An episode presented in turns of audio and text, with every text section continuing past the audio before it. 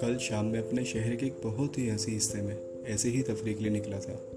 तफरी करते हुए अचानक चाय पीने का मन बना। फिर मैंने अपनी बाइक एक टी स्टॉल पर रोकी और एक कुल्हड़ चाय ली। चाय पीते पीते मेरी नज़र एक पास की फर्नीचर शॉप पर गई, जिसके बाहर एक शख्स खड़ा था।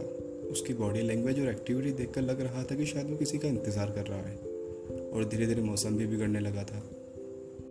इतना नोटिस करने के बाद मैंने अपनी चाय की लाश सिप ली और बाइक स्टार्ट करके वहाँ से आगे चल दिया। कुछ देर बाद मैं वापस लौटा और उसी टी स्टॉल पर आकर रुका। मेरी नज़र फिर उस शख्स पर गई जो किसी का इंतज़ार कर रहा था। पर वो अब वहाँ उदास खड़ा था।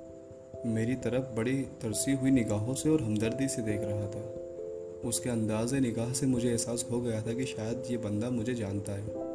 फिर मुझे भी कुछ याद आया और मैं उससे बात करने के लिए आगे बढ़ा। और उसके पास जाकर मैंने पूछा, जनाब, आप वही हो ना, जो इश्क की बातें किया करते थे? किसी की आशिकी में बेफिक्र जिया करते थे। जब भी मिलते थे मुझसे, कहा करते थे कि इश्क से ज़िंदगी गुलजार है। दिल लगी होती है दो पल की, और दीवान की सदा बाहर है। आज उस दीवाने की आँखों में ये गम कैसा छाया है? लगता है इश्क की राहों में कोई खम, बेरहम सा आया है। मेरी बात सुनकर उसने मेरी तरफ़ देखा और मुझसे नज़रें चुरा ली।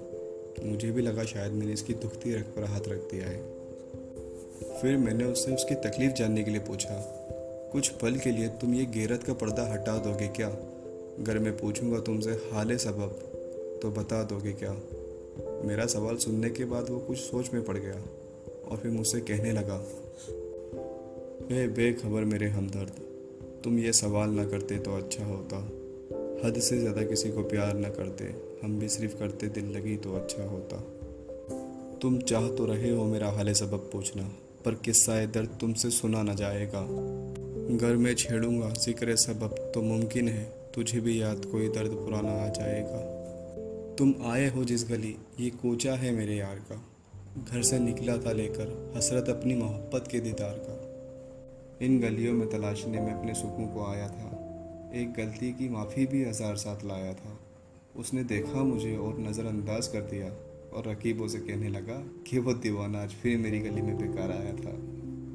दीदार तो मिला मुझे, पर फिर भी बड़ी मायूसी साथ लेकर लौट रहा हूँ। वो बुला चुका है मुझे एक मुद्दत से और मैं हूँ कि पागलों की तरह तोड़ रहा हूँ। रुका बस अभी हूँ दौड़ कर और वो है कि अपनी हदों से गुजर गया। इश्क में किए थे जिसने वादे हज़ार देख अली, वो अपने हर एक वादे से मुकर गया। अचानक बारिश होने लगी और उसने अपनी आँखों को नम करते हुए मुझसे कहा, ज़रा गौर से देख, अजनबी नहीं मैं, खोया हुआ अक्स हूँ तेरा। बस तूने मुझे भुला दिया है। जो कभी था सबब मेरी हर खुशी का, आज उसी की बेरुखी ने रुला दिया है। मैंने सोचा कि इसे तसल्ली दूँ, पर मेरे कुछ कहने से पहले ही शॉप से कोई बाहर आया और मुझे बड़ी ही हैरत भरी निगाह से देखने लगा। फिर कर रहा था मैं जिससे गुफ्तगु। उस आईने को उठाकर वो दुकान के दरमिया ले गया। मैं बाहर बरसात में भीगता रहा और अंदर उस आईने को देखकर बस यही सोचता रहा कि ये शख्स इश्क के उस मुकाम पर है, जहाँ चाँद चली जाती है, पर मौत नहीं आती।